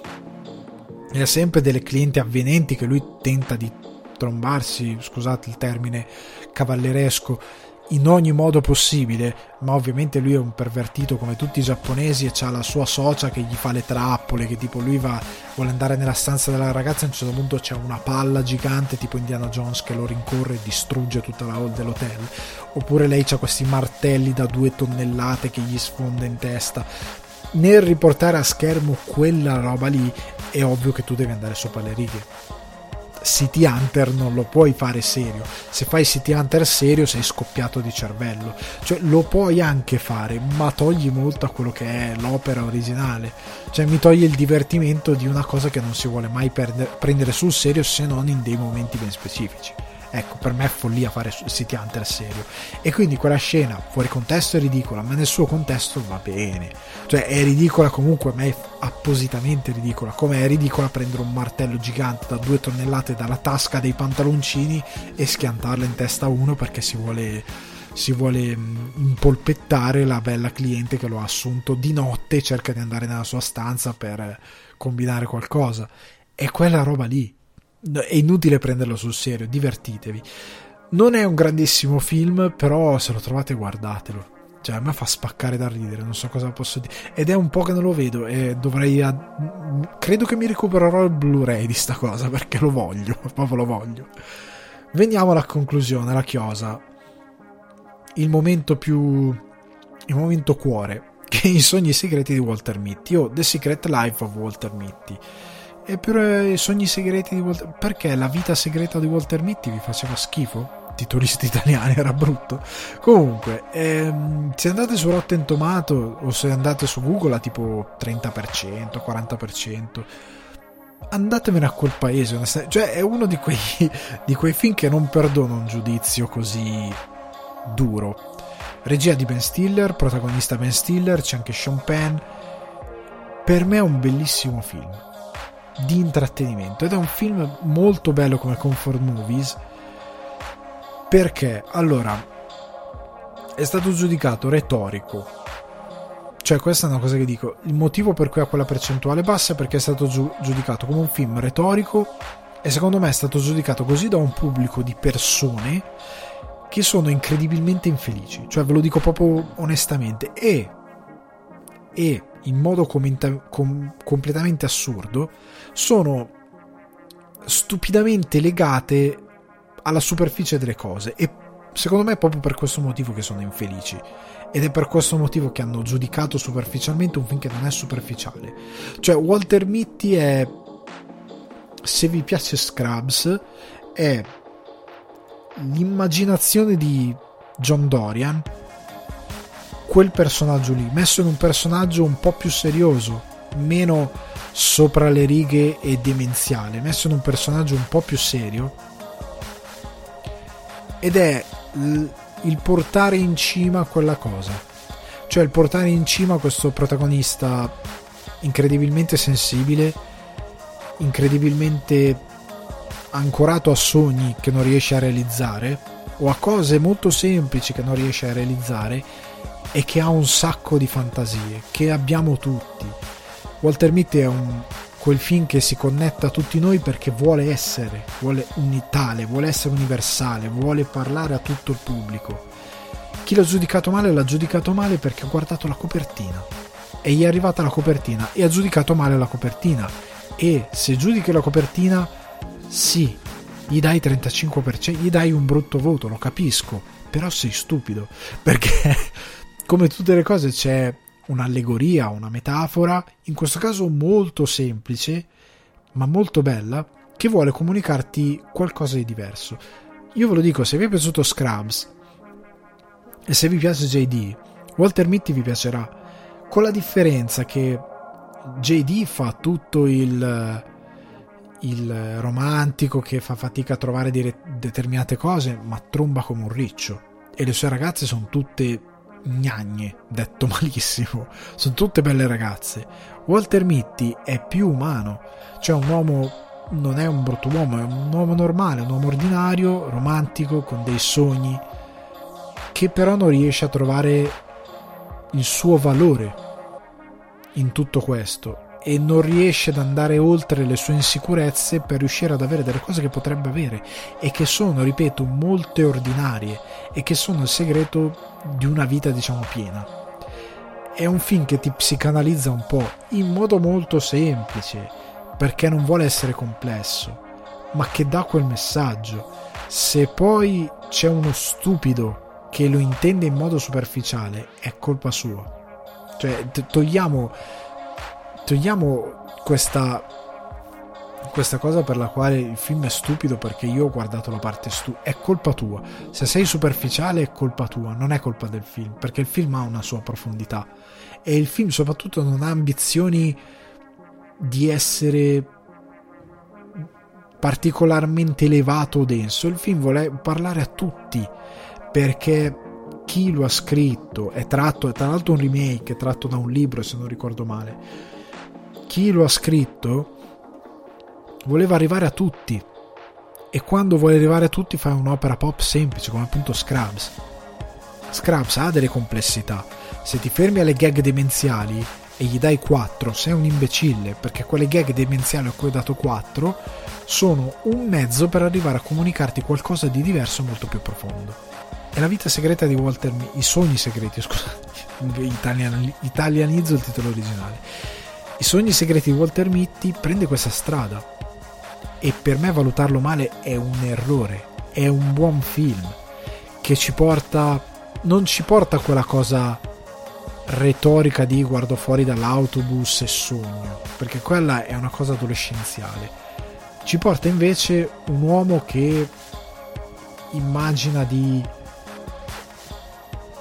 come un supereroe di sconfiggere quel bullo che è il suo capo.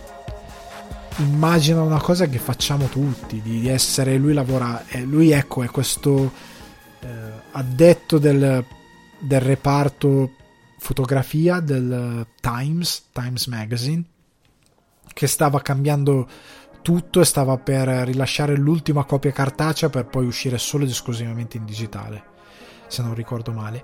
E lui è l'addetto del reparto fotografia che deve scegliere la foto dell'ultima copertina del Time Magazine. E c'è questo fotografo incredibile interpretato da Sean Penn che gli ha dato questa ultima foto e che lui non riesce a trovare. C'è questo scatto nella sequenza di scatti che lui non riesce a trovare e parte lui in questa avventura per trovare questo, questo fotografo di dove cacchio hai messo sta foto che do- dobbiamo pubblicarla è tutto sopra le righe come vedete e Walter nel momento in cui si scontra a, a, con, con questa sua realtà espone quelli che sono i suoi desideri molto semplici cioè appunto essere magari sulla copertina del, del, del Times come lo scalatore figo che è andato in cima al monte o di essere un astronauta. È una cosa semplice, è una cosa ingenua, ma tutti noi la pensiamo quella cosa.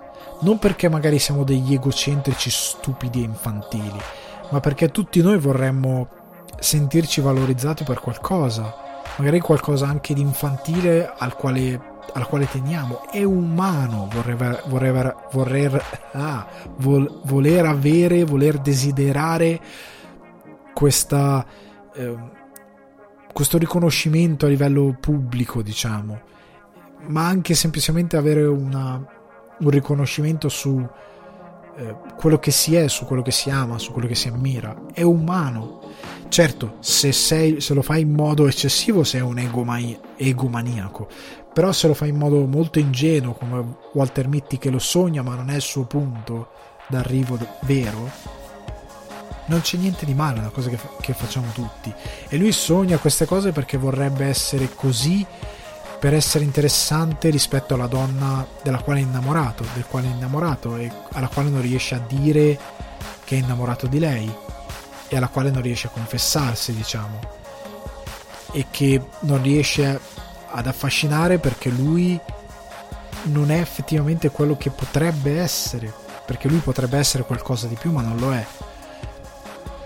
Il punto è che poi il film attraverso una morale ben precisa, che se vi dico adesso vi distruggo il film, va a fargli capire quella che è la vera morale del film e che non è la copertina e che non è neanche tutto questo che ho discusso. Perché questi desideri che abbiamo in verità sono un modo del nostro cervello per, per spingerci a cercare la nostra vera strada e la nostra vera natura e soprattutto a capire qual è la cosa da valorizzare davvero di noi stessi e nella quale credere moltissimo per arrivare a essere felici. Il film ha, per via di questa sua facciata, per le, le, le, sezioni d'azione in cui lui appunto si picchia con questo capo sfondando i muri o nel quale ha queste sessioni comiche perché il film è anche comico in cui lui fa delle cose assurde. Tra l'altro è girato Ben Stiller complimenti cioè ha, ha anche delle belle immagini a livello visivo a me piace molto. Sarà un mio gusto però ha delle immagini a livello visivo interessanti e affascinanti. Molti però hanno colto il lato ripeto superficiale molti sono convinti che eh, hanno colto un po' il lato stupido alla Into the Wild, cioè il fatto che tutti noi dobbiamo andarci a comprare un biglietto aereo per passare tutta la vita a viaggiare. Se tu arrivi a quella conclusione, sei stupido. Cioè, per me il critico che gli ha dato un votaccio ed è convinto che quella sia la conclusione del film, per favore non fare più il... Cioè, se non hai capito un film ingenuo e pop per tutti come i sogni segreti di Walter Mitty, devi cambiare mestiere, perché poi devi spiegarmi come fai a capire un film eh, di Lynch, di Aronofsky, a capire un film di Wells, che, che, intenti ci puoi capire, sei evidentemente una capra, cioè non, non, non, ci puoi andare più in là di quella roba lì, di, non puoi arrivare a Walter Mitty, non puoi capire Topolino, cioè non puoi capire l'ultima avventura di Paperino e Paperoga, cioè sei proprio a quel livello lì, cioè svegliati zio. è venuto anche così. Comunque, sono i segreti Walter Mitty, ci sta che possa non piacere a qualcuno, però il punto non è che dobbiamo andare tutti in Islanda a, a slittare su uno skateboard, uno skateboard venendo giù da un vulcano in eruzione. Non è il punto che dobbiamo tutti fare i vagabondi e viaggiare costantemente per il mondo, anche perché adesso non si può, ma anche volendo, quando si potrà tra un anno, quello che è. Non è quello il punto, il punto è di trovare la propria via, di scoprire chi si è veramente, qual è il tuo la parte forte del tuo carattere, la parte forte del tuo essere, investire su quella cosa, investire a livello proprio umano, di cercare di capire che possiamo essere felici investendo su quello che siamo, su, sulla nostra natura. Ed è molto interessante ed è molto onesto soprattutto perché parla un linguaggio semplice per il pubblico.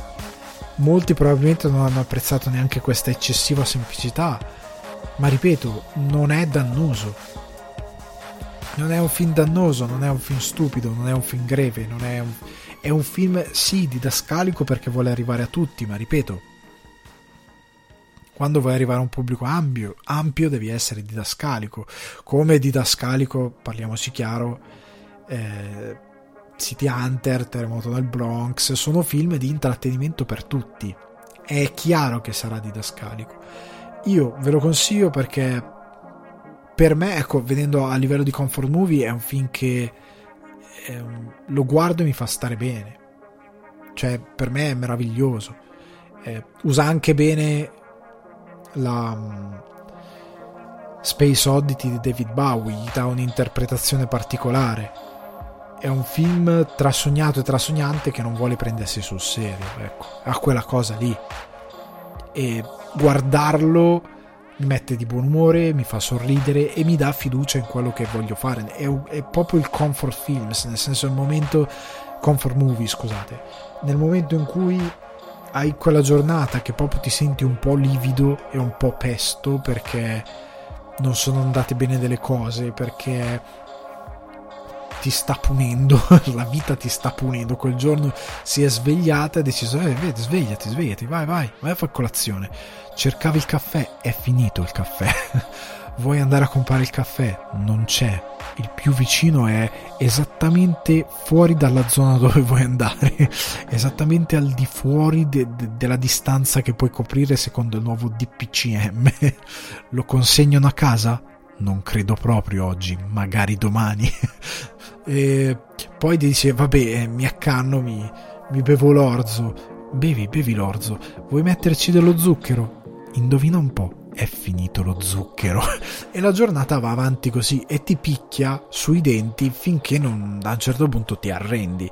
Ti arrendi e ti, ti metti lì sul divano e dici, vabbè raga, oggi andiamo così, è finita, cioè non, non, non, posso, non riesco più a combattere, perché questa escalation di cose che poi vanno da, dallo zucchero al caffè, le cose un po' più serie, un lavoro che ti va male, una commissione che ti va male, un cliente che non ti paga, una cosa che va a, a, a scatafascio, mille cose che possono, litighi con qualcuno, mille cose che possono succedere. Ti guardi vita, i sogni segreti di, di Walter Mitty, The Secret Life of Walter Mitty, e un po' ti ridà fiducia un po' ti ridà voglia di, di lottare, un po' ti, ti, collega con un essere umano. Un, è un film, ripeto, ingenuo, che però ti collega col lato umano di, di, certe cose dal quale è molto facile disconnettersi. È un po' quello che fa anche Hook, è un po' quello che fa Stand By Me. Ma Walter Mitty è proprio molto leggero e molto funzionale nel fare questa cosa. E mm, io lo amo tantissimo e quindi lo consiglio. Ragazzi, anche questa puntata di Sul divano di Ale si è conclusa. Io vi rimando a Spotify, iTunes o Apple Podcast, dove vi ripeto potete lasciare una recensione, possibilmente a 5 stelle. Google Podcast, Deezer, Amazon Music e Buzzsprout. Vi invito a condividere il podcast e vi invito, vi romperò ulteriormente i maroni, a raccontarmi i vostri ehm, comfort movies raccontatemi, mandatemi, ripeto, un vocale in direct, col breve, eh. Non mi mandate 15 minuti di roba perché poi nel podcast non riusciamo a metterla. Però mandatemi i vostri comfort, o il vostro comfort movies e spie- movie, in questo caso se è uno, e spiegatemi perché vi fa stare bene, perché lo riguardate e perché sostanzialmente è il vostro comfort movie. Io vi saluto ragazzi, condividete il podcast, eccetera, eccetera. Ci sentiamo alla prossima. Ciao.